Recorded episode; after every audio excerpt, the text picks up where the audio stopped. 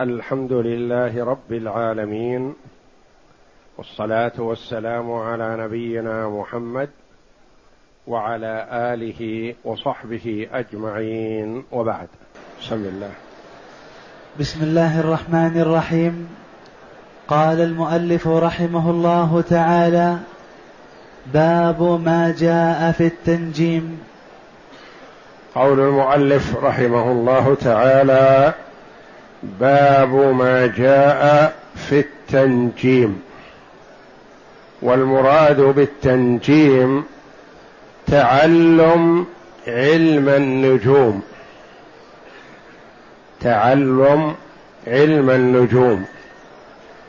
وتعلم علم النجوم نوعان: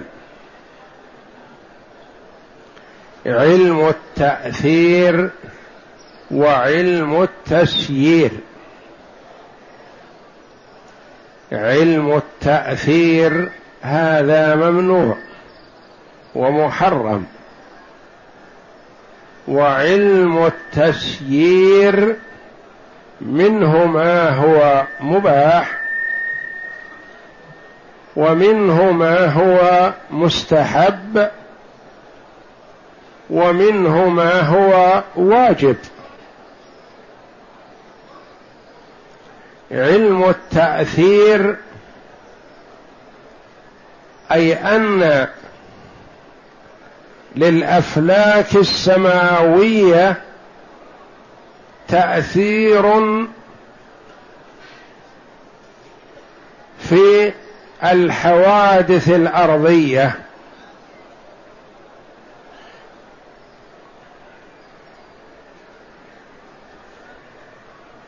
لأن من الناس من يعتقد أن المطر يأتي من كذا، وأن النبات يأتي من كذا من النجوم، وأن النجم الفلاني يأتي بالمطر، وأن النجم الفلاني يأتي بالنبات، وأن النجم الفلاني له تأثير في من تزوج فيه بسعادة أو شقاوة، وهذا محرم، وهو نوع من أنواع السحر.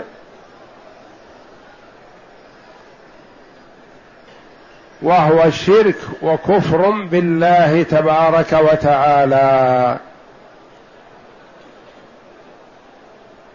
النوع الثاني علم التسيير، يعني معرفة سير الكواكب والنجوم ومعرفة منازلها، وأن النجم الفلاني إذا طلع يبدأ البراد ويسوغ نبات كذا في الوقت المناسب له، والنجم الفلاني في جهة ما محاذ للقبلة، والنجم الفلاني في جهة الشرق.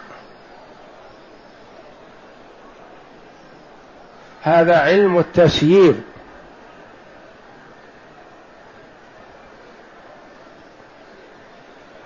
منه ما هو واجب كالذي يدل على القبلة، إذا كان المرء في البرية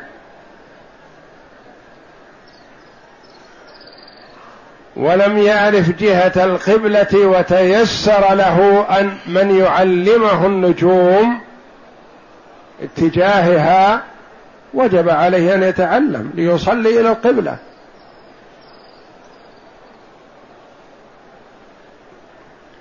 ومنه ما هو مباح كالذي يدل على فصل كذا والذي يدل على فصل كذا لأجل النبات، والبذر والغرس ونحو ذلك، أو يدل على اتجاه الشمال أو اتجاه الجنوب لئلا يتيها المرء، فلا بأس بهذا، هذا مباح، ولا يقال عنه إنه واجب ولا يقال عنه إنه محرم، ليعرف أن نجم الثريا يخرج في كذا، ونجم سهيل يخرج في كذا، ونجم الجوزة يخرج في كذا، وهكذا. هذا مباح إذا تعلمه فلا بأس به، وإن لم يتعلمه فلا حرج عليه ولا يؤمر بتعلمه. ولذا قال المؤلف رحمه الله تعالى: باب ما جاء في التنجيم، ولم يقل ما جاء في تحريم التنجيم، قال ما جاء فيه، لأن منه ما هو مباح، كما سيأتينا. خلق الله النجوم لثلاث،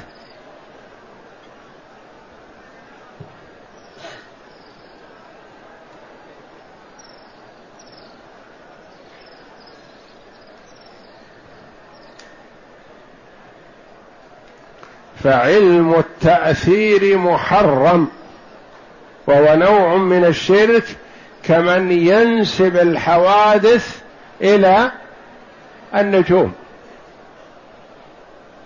كما مر علينا أن النبي صلى الله عليه وسلم لما انصرف من صلاة الفجر في الحديبية على إثر سماء من الليل قال: أتدرون ماذا قال ربكم؟ قالوا: الله ورسوله أعلم.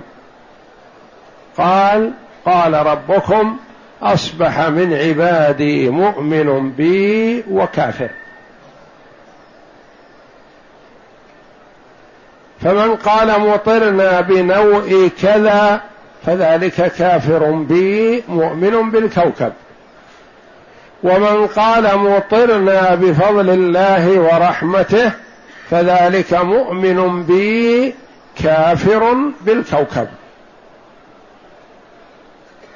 الأول كافر بالله، لأنه قال مطرنا بنوء كذا وكذا، يعني نسب المطر إلى النجم النازل. والآخر مؤمن بالله، لأنه نسب المطر إلى الله جل وعلا. فكانوا في الجاهلية يقولون: إذا طلع النجم الفلاني يأتي بالمطر، يأتي بكذا، المتزوج في النجم الفلاني أو في الشهر الفلاني أو في منزلة من منازل القمر، هذا يكون له السعادة والفوز، والآخر يكون له الشقاوة، هذا ولد في نجم كذا له السعادة واليسر والسهولة، والذي يولد في نجم كذا شقاوة وبؤس، وهكذا. وهذا اعتقاد جاهلي محرم، لأنهم ينسبون الحوادث والأفعال إلى غير الله جل وعلا، فيقولون: مطرنا بنوء كذا وكذا، يعني نوء كذا جاءنا بالمطر. والمؤمن يقول: مطرنا بفضل الله ورحمته، والنوء لا دخل له.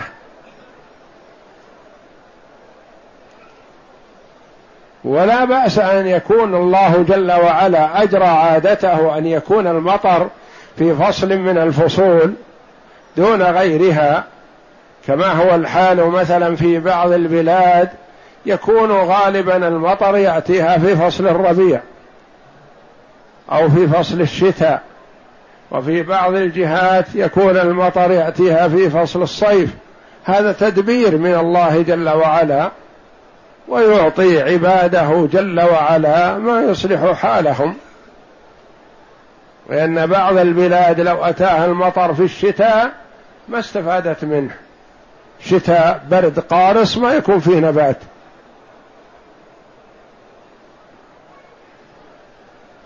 وفي بعض البلاد لو أتاها المطر في فصل الصيف وشدة الحر ما نفع، لأن شدة الحر تقتل النبات وما يكون نبات.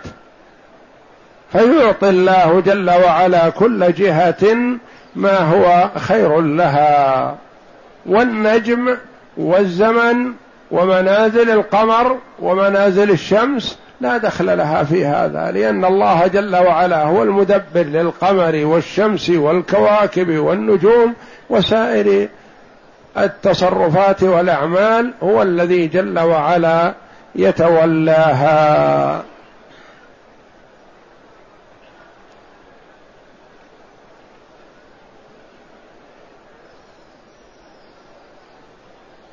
نعم. قال البخاري في صحيحه: قال قتادة: خلق الله هذه النجوم لثلاث: زينة للسماء، ورجوما للشياطين، وعلامات يهتدى بها، فمن تأول فيها غير ذلك أخطأ وأضاع نصيبه وتكلف ما لا علم له به. انتهى. يقول الإمام البخاري رحمه الله تعالى في صحيحه عن قتادة بن دعامة من فقهاء التابعين رحمه الله، وكان يقال عنه أنه ما سمع شيئا ونسيه، فهو من الحفاظ رحمه الله، وهو ولد أعمى. قال قتادة: خلق الله هذه النجوم لثلاث مصالح، ثلاث فوائد: زينة للسماء، ورجوما للشياطين، وعلامات يهتدى بها. وقتادة رحمه الله يأخذ هذا من كتاب الله جل وعلا، بتتبع كتاب الله جل وعلا استنتج أن الحكمة الظاهرة من خلق النجوم لثلاثة أمور: زينة للسماء، ورجوما للشياطين، وعلامات يهتدى بها. يقول الله جل وعلا: ولقد زينا السماء الدنيا بمصابيح وجعلناها رجوما للشياطين.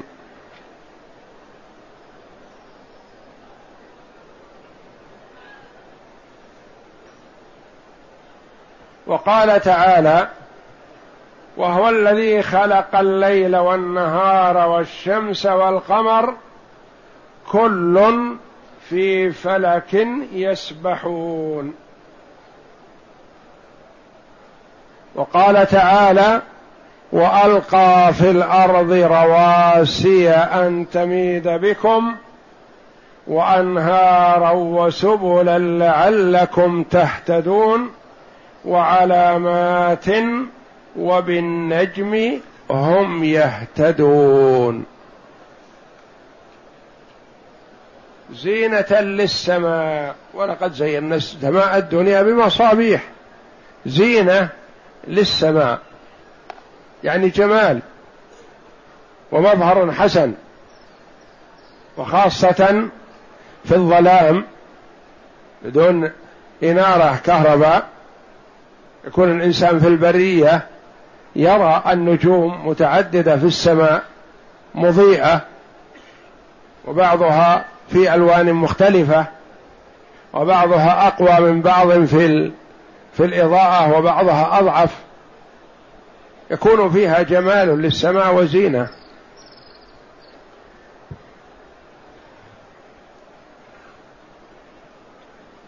وجعلناها رجوما للشياطين.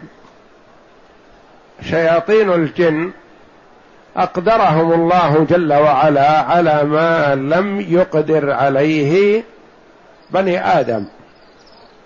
كانوا يركبون بعضهم على بعض حتى يصلوا إلى عنان السماء فيسترق السمع فيرمون بالشهاب قطعة من هذا الكوكب، ليس الكوكب كله وإنما قطعة منه تنفصل كالشرارة وتلقى عليهم فتهلكهم. هم يسترقون السمع ثم كل واحد يلقي ما سمع على من تحته بسرعة خاطفة حتى يلقوها على الساحر أو الكاهن حدر في الأرض من بني آدم. يرسل الله عليهم الشهاب، أحيانا يصيبهم الشهاب قبل أن يبلغوا ما سمعوا فيقتلهم، وأحيانا لحكمة يبلغوا ما سمعوا قبل أن يصيبهم الشهاب، لحكمة يريدها الله جل وعلا، والله جل وعلا على كل شيء قدير، ولا يستطيع الإفلات من قبضة الله، لكن الله جل وعلا أراد ذلك ليمتحن عباده. ثم الكاهن أو الساحر كما تقدم في الحديث يكذب مع هذه الكلمة الصحيحة، يكذب معها 100 كذبة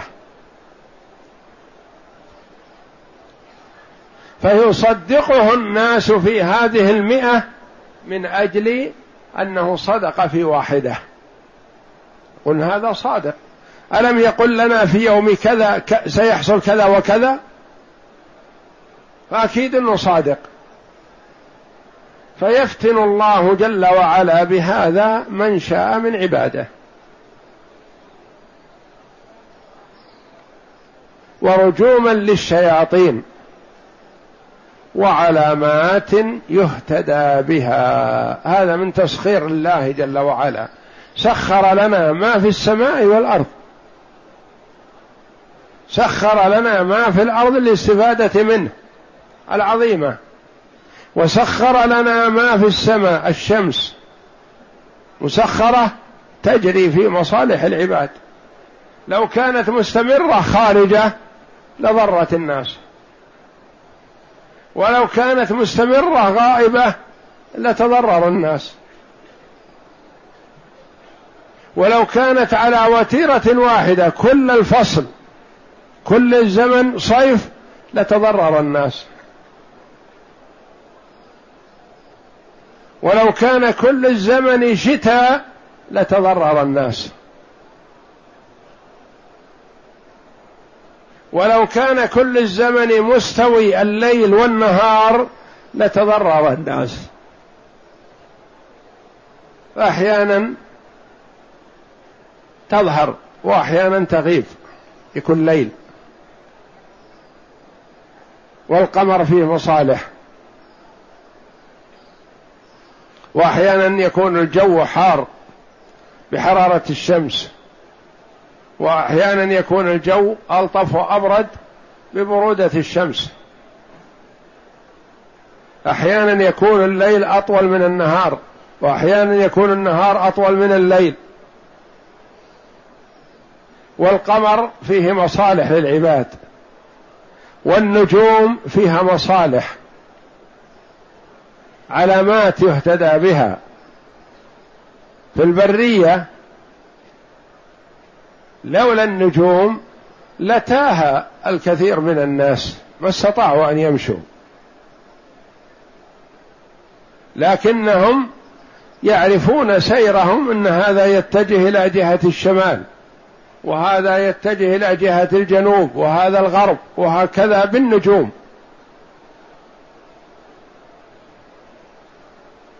ويعرفون القبلة بهذه النجوم،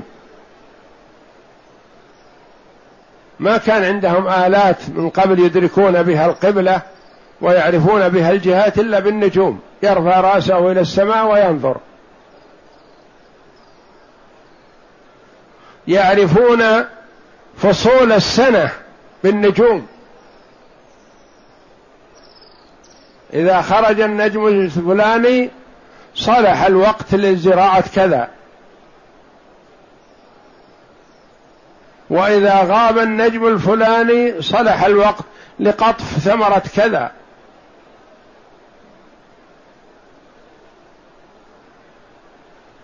وإذا طلع النجم الفلاني صلح الوقت لمتابعة السقي أو للتوقف عن السقي أحيانا، وهكذا علامات يعرف بها أصحاب الأعمال والحرف ما يتعلق بأعمالهم. أصحاب الأسفار يعرفون بالنجوم جهاتهم، أهل البحر والسير في السفن يعرفون ذلك في النجوم، أهل الزراعة يعرفون ذلك في النجوم، أهل المواشي يعرفون ما يناسب لمواشيهم بالنجوم والأوقات والفصول المتفاوتة. وعلامات يهتدى بها، وعلامات وبالنجم هم يهتدون.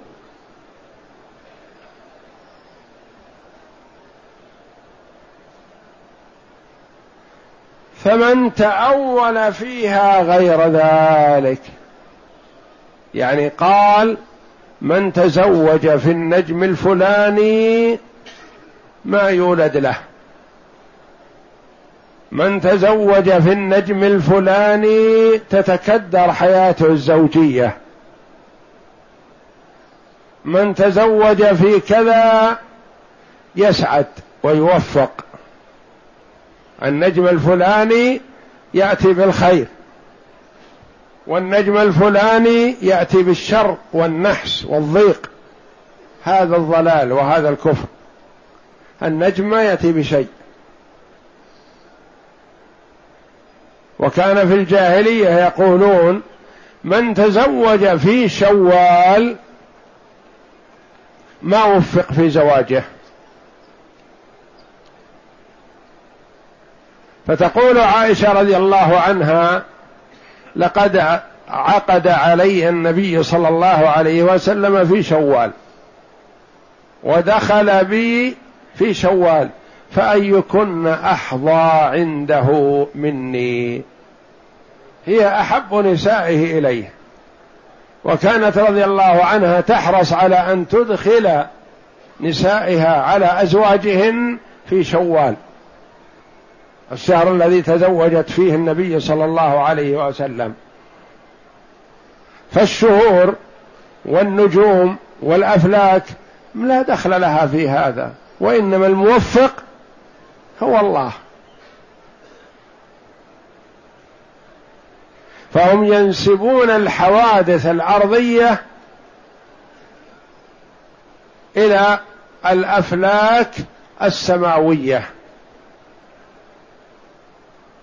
هذا إذا ولد في نجم كذا ما يطول عمره،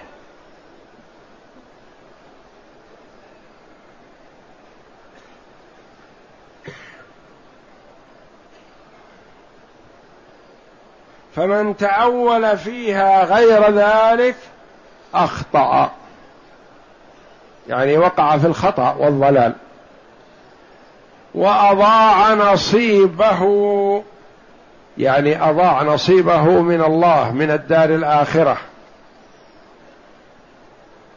وتكلف ما لا علم له به، يعني بنى أموره على لا شيء،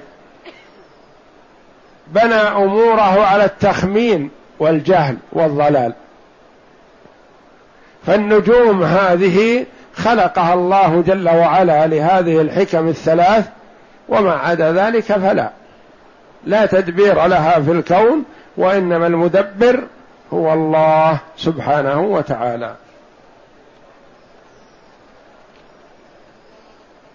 نعم. وكره قتادة تعلما منازل القمر ولم يرخص ابن عيينة فيه، ذكره حرب عنهما ورخصه في تعلم المنازل أحمد وإسحاق.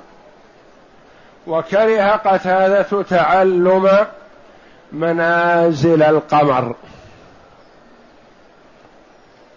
كره من كراهة السلف كراهة التحريم التعلم منازل القمر على أساس أن هذه منزلة فيها خير وهذه منزلة فيها شر، هذا الذي كرهه ورآه محرما.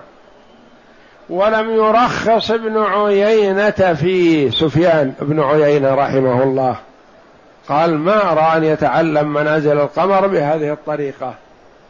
ذكره حرب عنهما، حرب أحد الأئمة من تلامذة الإمام أحمد رحمة الله عليهما. ورخص في تعلم المنازل أحمد وإسحاق. قد يقول قائل كيف واحد من العلماء أو جماعة من العلماء لا يرخصون يمنعون وجماعة من العلماء يرخصون وكلهم أخيار، لما؟ نقول نعم، الذين لم يرخصوا ما كان من فعل الجاهلية تعلم منازل القمر من أجل نسبة الحوادث إليها، والذين رخصوا ورخص في تعلم المنازل أحمد الإمام أحمد رحمه الله وإسحاق بن راهويه، رخصوا في تعلمها لأجل المصالح الدينية والدنيوية، تعلمها لأجل تعلم القبلة وتعلم الأوقات وتعلم وقت البذر ووقت الحصاد ووقت تحري نزول المطر لمن أراد أن يزرع. فالمنع لشيء والترخيص لشيء آخر، وهم لا يختلفون رحمة الله عليهما. نعم. وعن أبي هريرة قال قال رسول الله صلى الله عليه وسلم ثلاثة لا يدخلون الجنة: مدمن الخمر وقاطع الرحم ومصدق بالسحر. رواه أحمد وابن حبان في صحيحه. وعن أبي موسى الأشعري رضي الله عنه قال قال رسول الله صلى الله عليه وسلم ثلاثة لا يدخلون الجنة: يعني ثلاثة من فئات الناس لا يدخلون الجنة. من هم؟ قال مدمن الخمر وقاطع الرحم ومصدق بالسحر.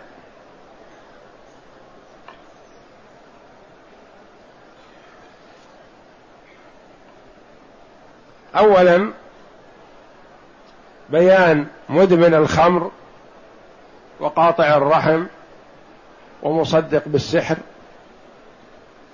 مدمن الخمر يعني المستمر على شرب الخمر، يموت وهو يشرب الخمر، هذا يسمى مدمن،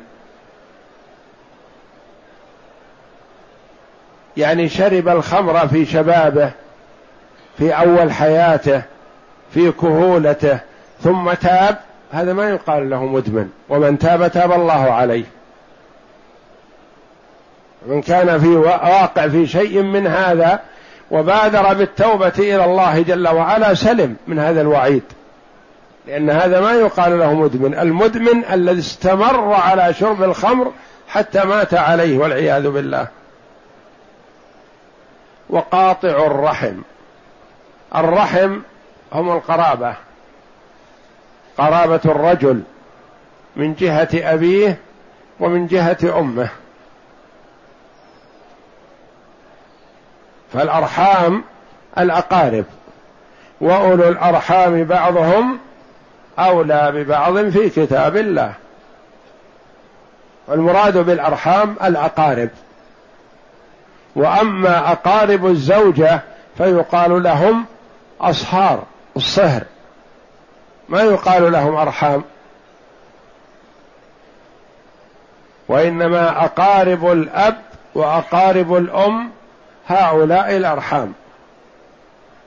الأرحام الإخوة والأخوات والأعمام والعمات والأخوال والخالات وأولادهم.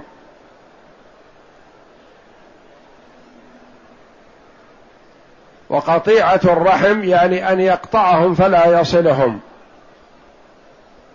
وصلة الرحم كما قال بعض العلماء بحسب العرف، فالأرحام يتفاوتون وأعراف الناس تتفاوت، وقناعة بعضهم دون بعض تتفاوت. فمثلا من الأرحام من إذا اتصلت به بالتلفون وسلمت عليه وسألته عن حاله هذا يكفي، ومنهم من لا يقنع بهذا، لابد أن تزوره، ومنهم من لا يريد منك الزيارة ولا يريد منك التلفون، وإنما يريد المساعدة، لأنك أنت غني وفقير فهو في حاجة إلى رفدك ومعاونتك. ومنهم من لا يريد هذا ولا يريد هذا، وإنما يريد أن تساعده في قضاء حوائجه وأموره التي تتمكن أنت من قضائها وهو لا يستطيع فتعاونه. فصلة الرحم تختلف من شخص لشخص، ومن حال قرابة وحال بعد، وتختلف باختلاف الأعراف والبلدان. وليست صلة الرحم بالمكافأة، فالمكافأة هذه تكون من الشخص لمن يصله حتى وإن كان من أباعد، ما ليس من أقاربه ولا يعرفه. المكافأة لا تدخل في صلة الرحم، يعني أمر زائد، وإنما المراد صلة الرحم لأجل الرحم، يعني تنفعه لأجل قرابته لأبيك ولأمك. وكما تقدم لنا من بر الرجل بوالديه أن يصل أقاربهما.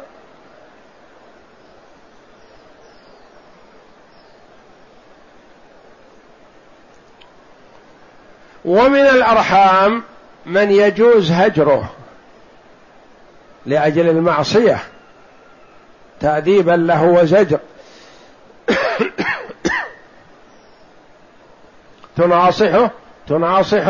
تناصحه فإذا لم ينفع فيه ذلك فتؤدبه بالهجر إذا عصى الله جل وعلا. وأوثق عرى الإيمان الحب في الله والبغض في الله. لا تجد قوما يؤمنون بالله واليوم الآخر يوادون من حاد الله ورسوله ولو كانوا آباءهم أو أبناءهم أو إخوانهم أو أزواجهم أو عشيرتهم. فصلة الرحم إذا كان مسلم تصله بما يناسب حاله وحالك أنت، لا يكلف الله نفسا إلا وسعها، لأنك قد لا تستطيع أن تصله، لا تستطيع أن تنفعه بشيء مما يريد لأنك غير قادر، فلا يكلف الله نفسا إلا وسعها. وصلة الرحم بالنسبة للرجل تختلف عن صلة الرحم بالنسبة للمرأة، فالرجل قد يكلف بصلة كثير من الأرحام، أما المرأة فلا يلزمها، ما يلزمها أن تصل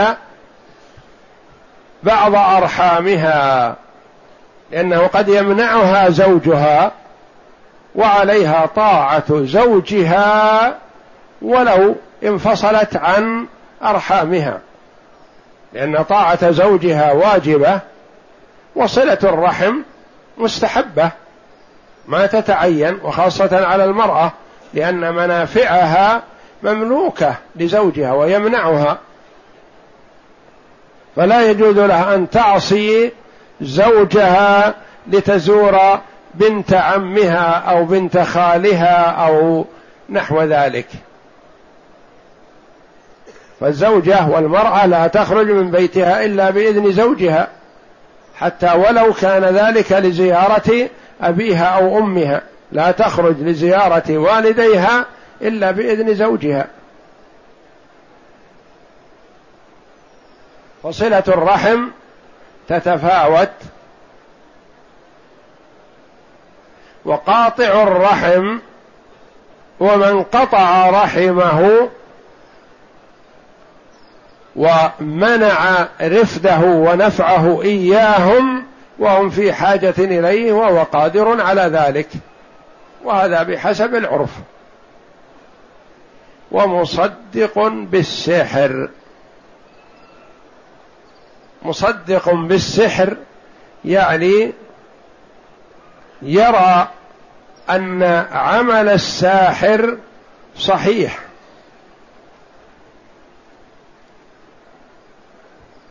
قد يقول قائل ما صلة هذا الحديث بتعلم النجوم؟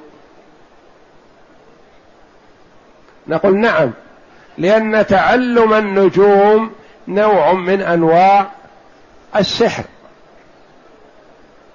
لأنهم يتعلمون النجوم، يدعون بهذا التعلم علم الغيب.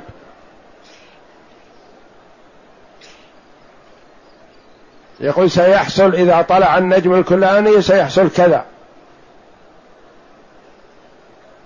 ومن تعلم شعبة من النجوم فقد تعلم شعبة من السحر زاد ما زاد، كما تقدم لنا. فتعلم النجوم نوع من أنواع السحر.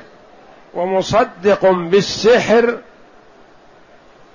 موعود، متوعد بهذا الوعيد الشديد مع هؤلاء الاثنين.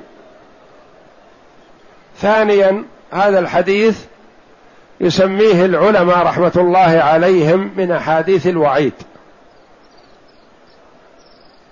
من أحاديث الوعيد. فالخوارج والمعتزلة من الطوائف الضالة يأخذون بهذا الحديث ويقولون إذا وقع في واحدة من هذه الأمور فهو خالد مخلد في النار ولو كان يصلي ويصوم ويعبد الله وحده، لأنهم يكفرون صاحب الكبيرة وإن كان يشهد أن لا إله إلا الله.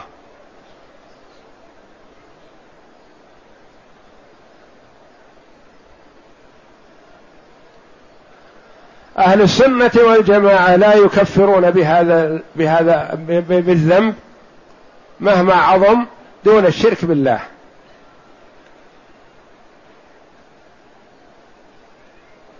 بعض العلماء رحمهم الله قالوا من أهل السنة هذا الحديث من أحاديث الوعيد، والأحسن أن تمر كما جاءت ولا نتعرض لها، نقول هذا الحديث جاء عن النبي صلى الله عليه وسلم ونحن مصدقون مؤمنون بما جاء عن النبي صلى الله عليه وسلم، والله جل وعلا أعلم بمراده في ذلك، فلا نقول كذا ولا نقول كذا. بعض العلماء رحمهم الله قالوا نقول في مثل هذا الحديث إذا كان الرجل مسلم يشهد أن لا إله إلا الله وأن محمد رسول الله ولم ينكر شيئا من الدين بالضرورة ولم يستحل ما حرم من الدين بالضرورة وواقع في شيء من هذه الأمور، نقول لا يدخل الجنة من أول وهلة، أو لا يدخل الجنة بلا عذاب، لا بد أن يمر على العذاب.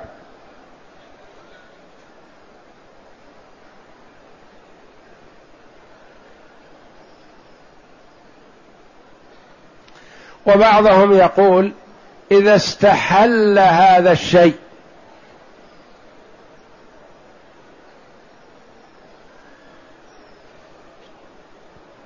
إذا استحل الخمر لا شك أنه يكفر، أو استحل قطيعة الرحم لا شك أنه يكفر، أو استحل السحر الذي هو حرام وشرك بالله لا شك أنه يكفر. فقالوا إذا استحل هذه الأشياء.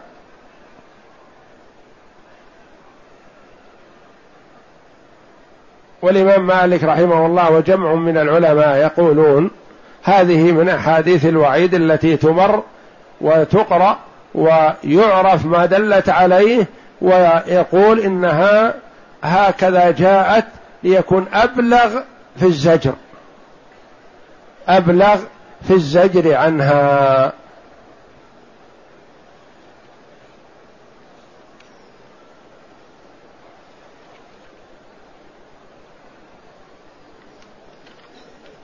والله أعلم، وصلى الله وسلم وبارك على عبده ورسول نبينا محمد وعلى آله وصحبه أجمعين.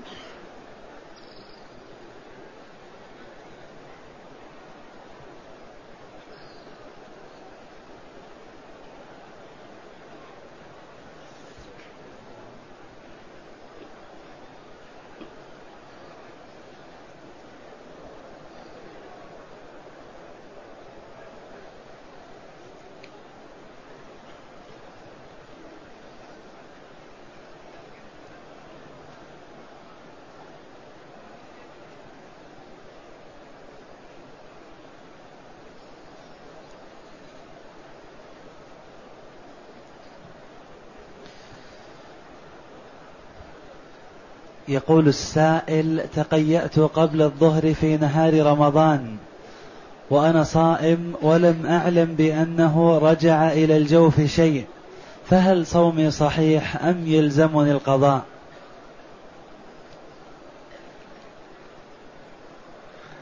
إذا كنت تقيأت باختيارك بأن عملت شيئا من أجل أن يخرج القيء، فيجب عليك القضاء، سواء عاد من القيء إلى جوفك شيء أو لم يعد، بأن أدخلت أصبعك في حلقك أو شممت شيئا ما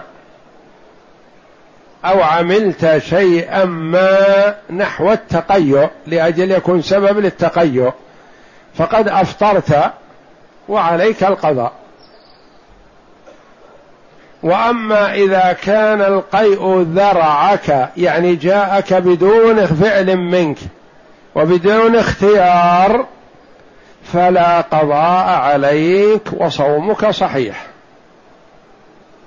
وحتى وإن رجع شيء إلى الجوف بدون اختيارك فلا شيء عليك، لأن الله جل وعلا لا يكلف نفسا إلا وسعها. فإذا العبد فعل شيئا من الأسباب المفطرة أفطر.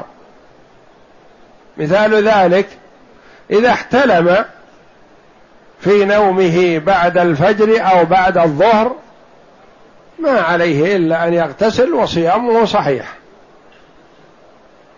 إذا عالج ذكره لينزل فسد صوم، فأنزل فسد صومه لأنه فعل.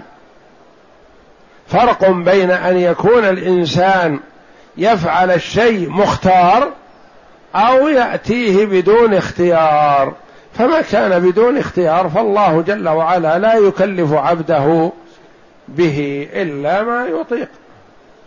فإذا كنت فعلت شيئا نحو القيء، يعني أحسست بثقل أو انتفاخ في المعدة وأردت أن تخرج هذا الطعام الذي في المعدة مثلا، ففعلت شيئا ما فسد صومك وعليك القضاء وعليك التوبة والاستغفار. وأما إذا كان القيء جاءك بدون اختيار منك فلا شيء عليك والحمد لله.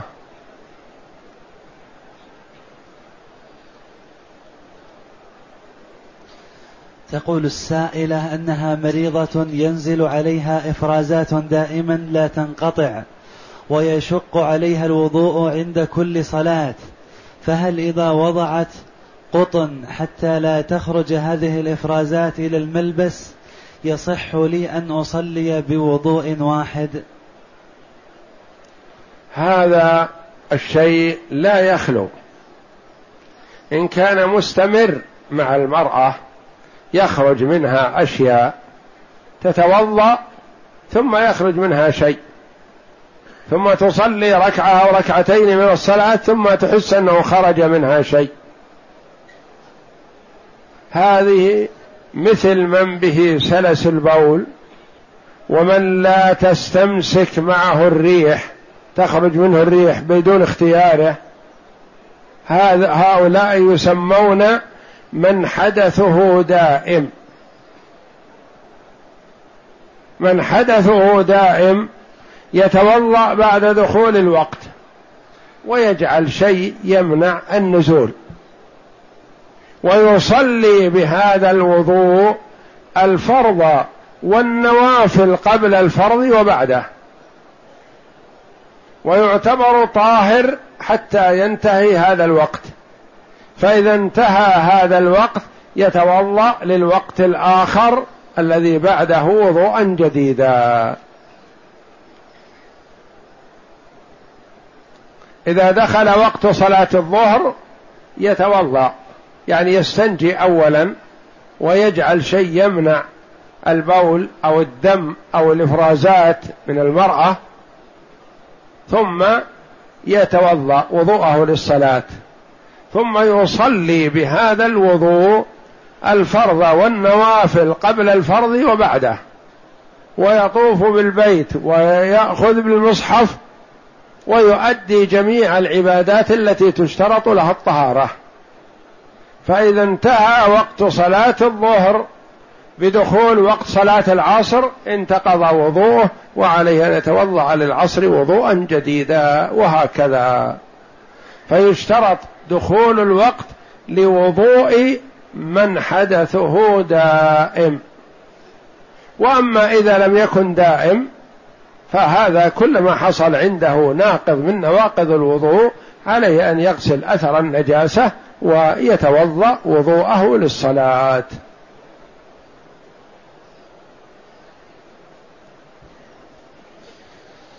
يقول السائل: حاجة دخلت من جدة إلى مكة ولم تصلي ركعتي الإحرام.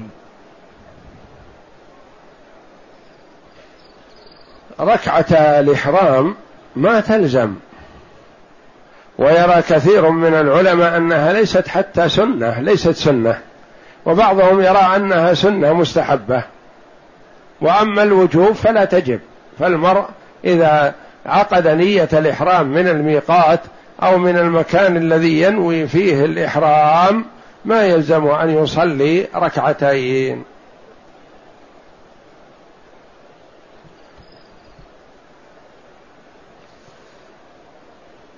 يقول السائل: ما حكم قول المسلم لأخيه المسلم أنت منافق؟ ما يجوز للمسلم أن يقول لأخيه ذلك، وهذا القائل يستحق التأديب والزجر، إما أن يثبت ما يقول، وإذا لم يستطع إثبات ما يقول فيعذب ويزجر عن هذا، لأن الأصل صيانة عرض ونفس المؤمن، فلا يجوز لامرئ أن يتعدى عليه بسب أو شتم أو يردمه بما ليس فيه.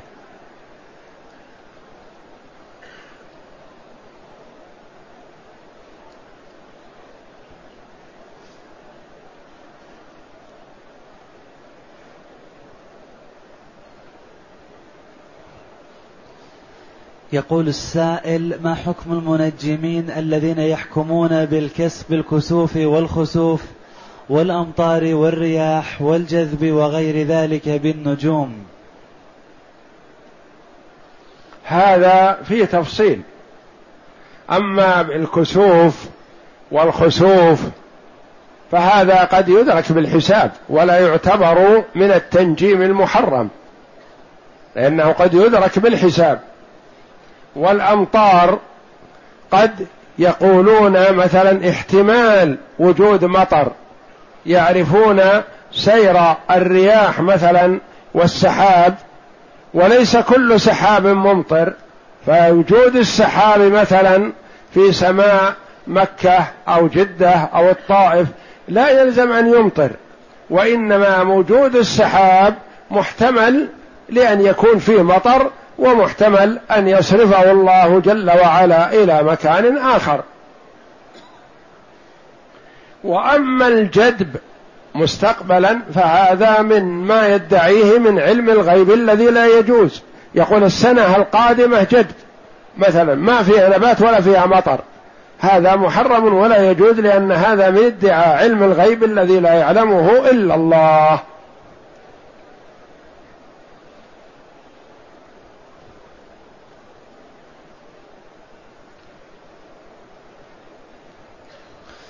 يقول السائل: ما رأيكم في من يكون همه تتبع سقطات العلماء وشذبهم وسبهم واتهامهم؟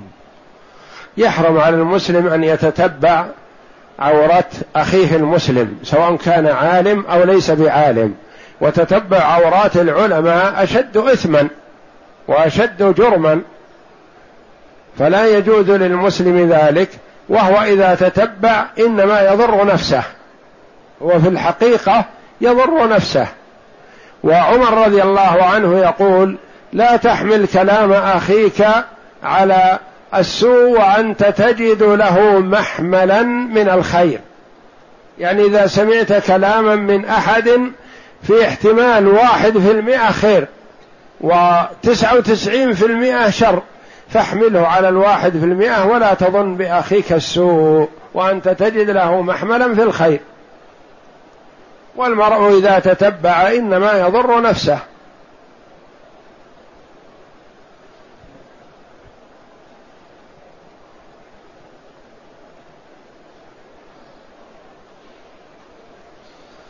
يقول السائل: ما حكم من يعمل في بنك ربوي وعمله الكتابة فقط؟ إذا كان يكتب المعاملات الربوية فهو ملعون على لسان محمد صلى الله عليه وسلم: لعن الله في الربا 5، آكل الربا وموكله وكاتبه وشاهديه.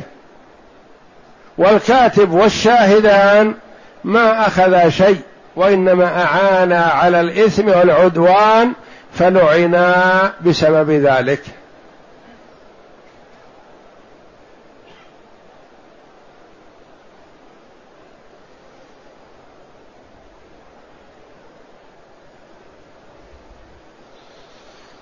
يقول السائل: أمي أرضعت ابني الأكبر مع شقيق الأصغر لمدة طويلة لكوني مريضة، والسؤال: هل هذه الرضاعة تمنع زواج أحد أبنائي من بنات شقيقاتي وكذلك العكس؟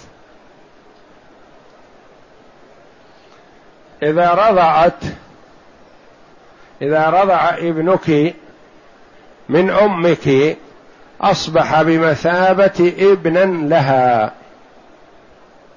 وصار عما لأولاد أبنائها وخالا لأولاد بناتها الذكور والإناث، وهو نفسه ما يتزوج من بنات أخواله ولا من بنات خالاته، إذا كان، لأنه يكون عبارة ابن للأم الكبرى وعما وخالا لأولاد بناتها وأولاد أبنائها، هو نفسه يدخل على الأسرة فلا يتزوج منهم، ويحرم أن يتزوج واحدة من البنات هذه من بنات البنات أو بنات الأبناء. وأما إخوته الذين لم يرضعوا من جدتهم فهم يتزوجون من بنات خالاتهم وبنات أخوالهم ولا حرج في هذا، وإنما الراضع هو الذي يدخل على الأسرة فيكون بمثابة ابن لجدته.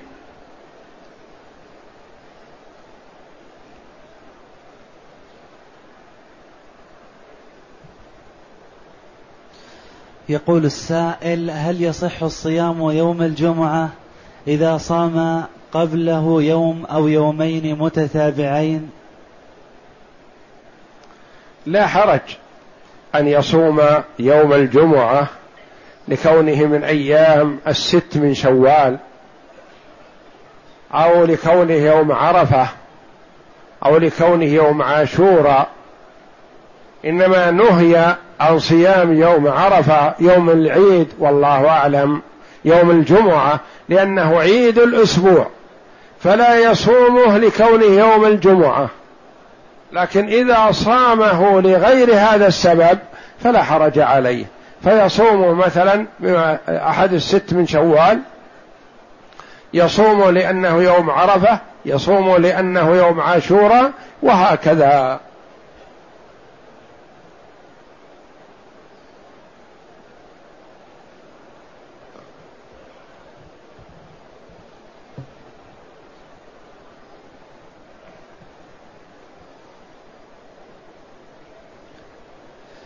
يقول السائل: كنت مقيما في فرنسا لمدة 9 سنوات، وخلال هذه المدة لم أكن أصلي ولم أصوم، فكيف أكفر عن هذا؟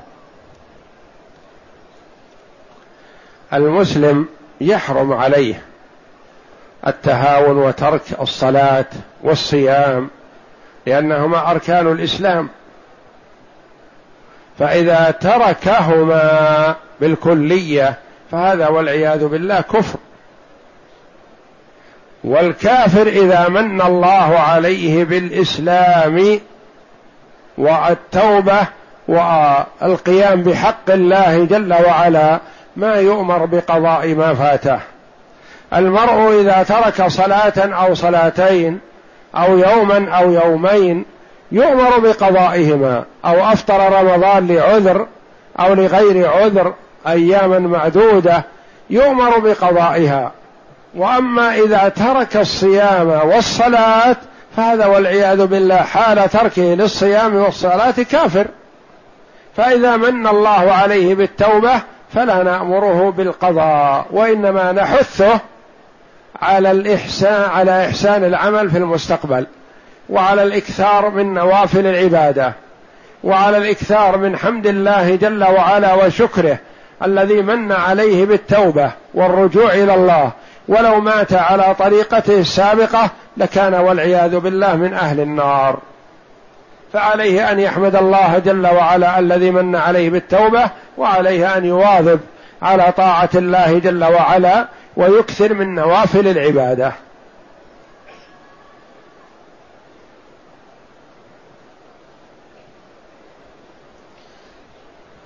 يقول السائل: من صام مع السعودية وبلاده زادت يوما عليه، هل عليه قضاء ذلك اليوم؟ لا، ليس عليه قضاء شيء، ما دام صام معنا وأفطر معنا فقد صمنا صياما كاملا والحمد لله، ونحن على السنة في هذا لقوله صلى الله عليه وسلم: صوموا لرؤيته وأفطروا لرؤيته. فلم يثبت صيام رمضان لا يثبت إلا برؤية الهلال، ولا يثبت العيد إلا برؤية الهلال، ونحن على ذلك والحمد لله. وأما من يعمل بالحساب ونحو ذلك زادوا يوم أو نقصوا يوما عنا فلا يهمنا هذا، ولا يتابعهم من كان منهم ما داموا لا يهتمون ولا يعتمدون على الرؤية.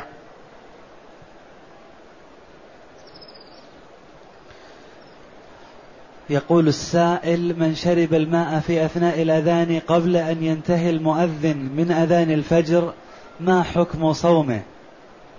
نعرف أن الإمساك عن الأكل والشرب وسائر المفطرات لمن أراد الصيام منوط بطلوع الفجر وليس منوطا بالأذان، فقد يؤذن المؤذن قبل الفجر، ولو طلع الفجر والمؤذن لم يؤذن وجب على المرء الإمساك حتى لو لم يؤذن المؤذن.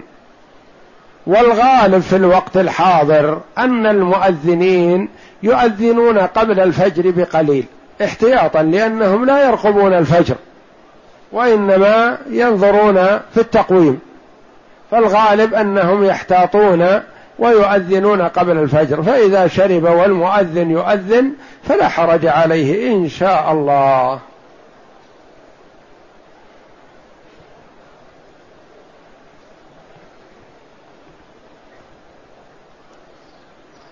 يقول أمي أوصت أن أعتمر عنها وهي لم تعتمر من قبل ولا تستطيع، إذا تمكنت من تنفيذ وصية أمك فحسن، لأن هذا فعل خير وبر بها.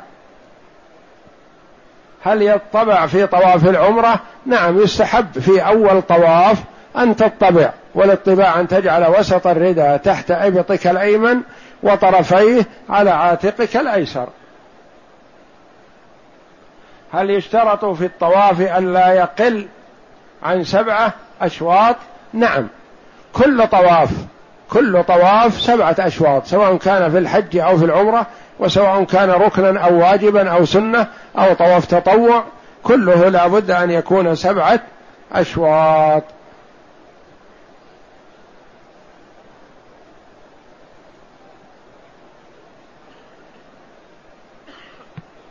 امرأة أحرمت بالعمرة في رمضان ولما وصلت الحرم حاضت، ماذا تفعل؟ تؤدي عمرتها بعد طهرها، تؤدي الطواف والسعي بعد طهرها وبعد اغتسالها.